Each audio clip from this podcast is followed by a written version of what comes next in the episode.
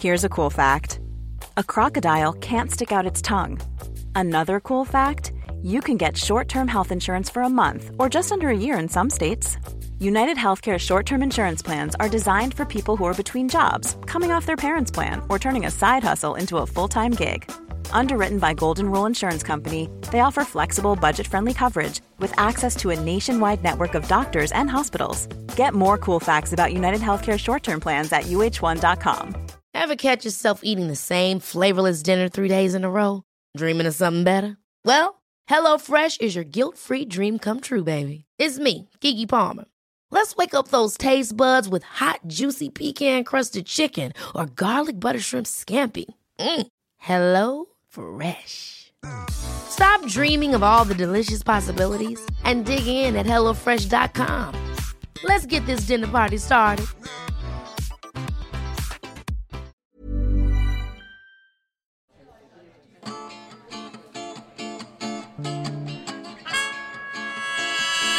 Welcome to Spark.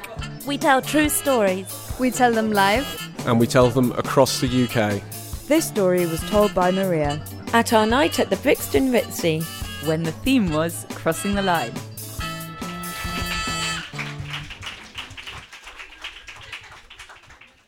This story is the reason why I'm here, ultimately. Um, I feel like sometimes you kind of cross the line by like stepping over it consciously, whereas this was kind of like I got dragged across the line or pushed across the line, but I didn't want to go there. And you know how some days are like really shit days? They should have like a warning of like, it's sunshine right now, but it's gonna be fucking awful in a couple of hours. Um, so I was 24 at the time. This happened 2011, if I can count right. Um, I was 24. I was living with my then boyfriend in Finland, the most morose of countries. I know because I'm Finnish.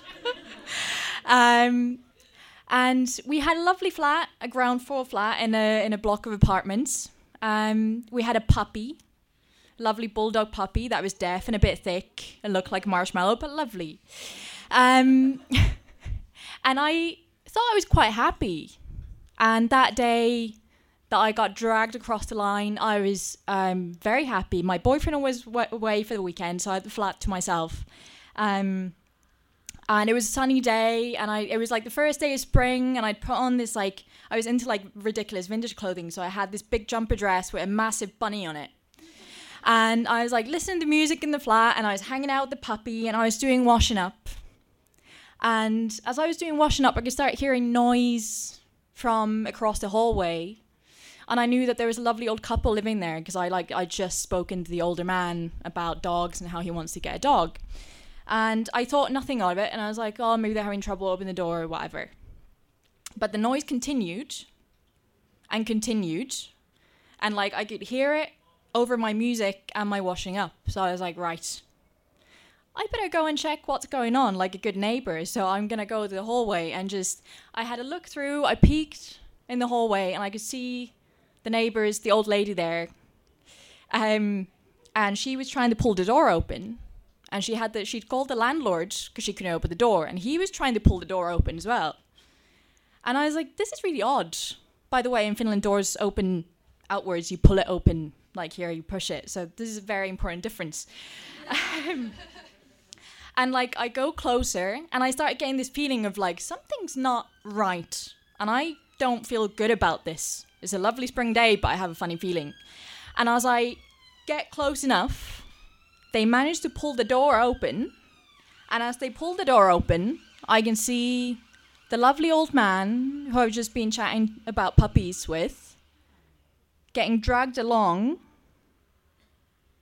And it didn't make any sense he had a pink thing around his neck and he'd hanged himself from the doorknob. I don't know how this happened, right? And this was the moment where I was like, I didn't want to say they hadn't noticed me, and I just go, Do you need any help? and I crossed the line of like absolute no fucking return. I'm in it. There's dead body. They turn around. I realize the landlord is absolutely fucking hammered. Like he was so drunk. he could barely stand up. So he was not use. He was no use. He was not useful at all. And the old lady was just like not understanding what's happening to her husband. So me in my bunny mini dress, I'm like, right, something needs to be done. So I start untangling him from the doorknob. And like a hanged man is quite heavy. So I start picking up his corpse and I tell the drunken landlord, I'm like, you better call the ambulance. So he, I can hear him call the ambulance. And, and as I'm like dragging the corpse along, I knew that he's dead. My ass was hanging out because my dress was so short. Because I'm like, I have to clear the doorway. And another neighbor, because we're on the ground floor, another neighbor just walks in and she goes, Oh. and I just go, I'm like, could you could you give me some help, please? she just goes, fuck no. and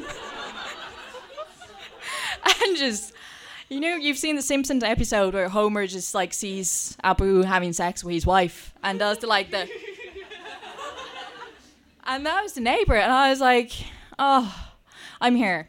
I'm in this alone, right? So I managed to somehow get him down. I managed to get the like the cat leash because they used to take their cat for a walk. I managed to get him from around his neck, and I started straddling him and doing like CPR. And like this guy's green, so he's like clearly dead. Um, and the wife looks at me and she goes, "He's not all right, is he?" And I'm just like, "No, like I think he's dead." And her answer is, "Do you want a cup of coffee?" And like in this really absurd moment, I'd gone further than I thought I could. I told someone that someone they love is dead. There is a dead man who's clearly also crossed the line. Sorry, that's awful. It's not funny at all, but so traumatizing that I tend to make it funny if I can. Um, and so I'd like been trying to do really shit CPR for a little bit. I'm like, actually, I can't. And luckily, the ambulance guys walked in and they're like, "You've done good. You can go home now." And they just like, I don't know what they thought because this is like a really random collection of people, like the drunken landlords sobbing in the corner, um, the old lady still asking whether anybody wanted coffee, and me in my mini dress going like, "I just don't know." and I was like, "I'll be right there. I'm gonna go home now, and knock on the door if you need anything." Um, and I did the same kind of. just closed the door. And the biggest thing that happened that day, I closed the door and I was like, I've just been chatting to this man and he seemed happy, right? You can be that old and you can be that fucking unhappy. And it really hit me. It really hit me really hard that I'm not happy at all. In fact, I hate Finland. Hate it with passion. The weather is shit. It's not sunny ever. I'm in a relationship with a guy that I really don't fancy.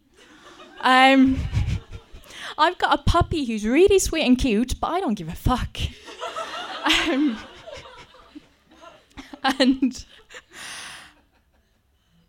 a week later, I had broken up from my relationship. I'd moved in with my parents. I'd sent an application to a film school in London. I managed to get in later. That's why I'm here and I had turned my life around, crossed the line, and there's been no return ever since. Thank you. That was Maria. Next up, Beth. With another story about crossing the line. Enjoy. So, the story I'm going to tell happened two weeks ago. I work. I work as a social worker, so I assess risk to vulnerable children. And I started this when I was 21. I'm 23 now. I look young. Parents look at me and they think, who is this child who's telling me how to raise my children? And I'm like, ah, I don't know. Um, and they're like, do you have children? And I'm like, no. And they're like, um, can you tell me, like, are you, who are you to tell me what to do? And I'm like, I don't know. I realize I'm filling you with faith in the social care system that we have. but um, I've tried over the couple of years I've been doing it to feel confident in the way that I speak to parents and kind of take a firm stance about the things that I really believe in. One of these things is domestic violence against women. And a couple of weeks ago, I was going out on this visit. I'd received a referral from the police saying that the mum had called the police after the dad kind of punched her in the head and kicked her to the floor, and the child was there. And I was feeling pretty worried about this, and I was like, right, Beth, you're going to go in there.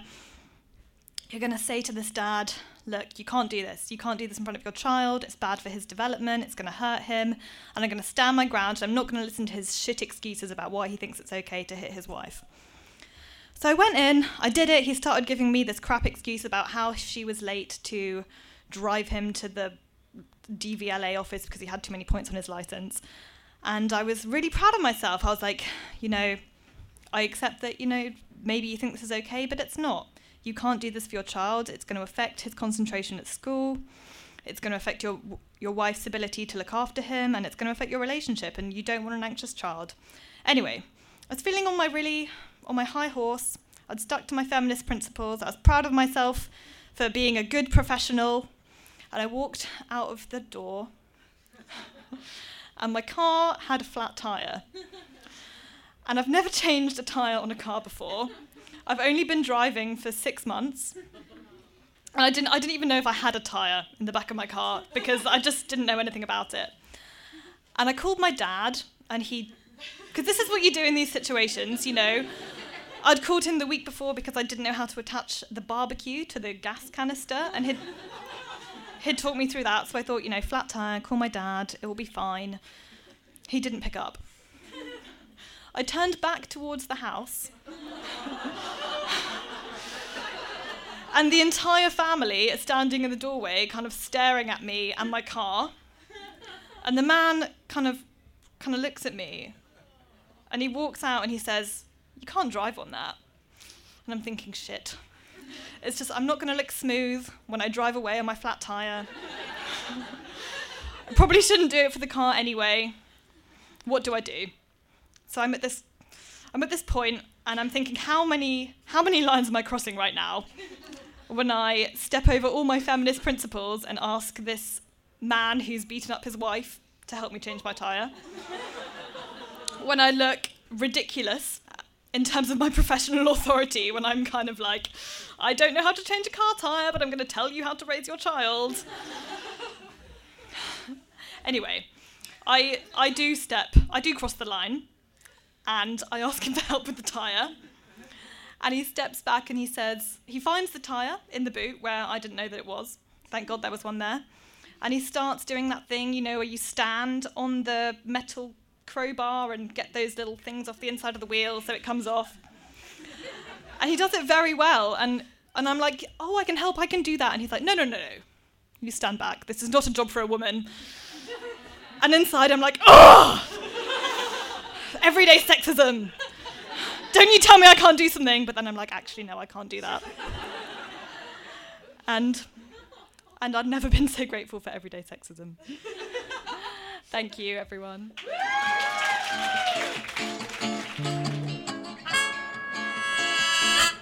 Thanks for listening to Spark True Stories. If you love what we do, please help us spread the word by leaving us a review on iTunes. For more true stories and to see a live event, head to stories.co.uk. Planning for your next trip? Elevate your travel style with Quince. Quince has all the jet setting essentials you'll want for your next getaway, like European linen, premium luggage options, buttery soft Italian leather bags, and so much more. And is all priced at 50 to 80% less than similar brands. Plus, Quince only works with factories that use safe and ethical manufacturing practices. Pack your bags with high-quality essentials you'll be wearing for vacations to come with Quince. Go to quince.com slash pack for free shipping and 365-day returns. Even when we're on a budget, we still deserve nice things. Quince is a place to scoop up stunning high-end goods for 50 to 80% less than similar brands. They have buttery soft cashmere sweaters starting at $50, luxurious Italian leather bags, and so much more. Plus, Quince only works with factories that use safe, ethical, and responsible manufacturing. Get the high-end goods you'll love without the high price tag with Quince. Go to quince.com/style for free shipping and 365-day returns.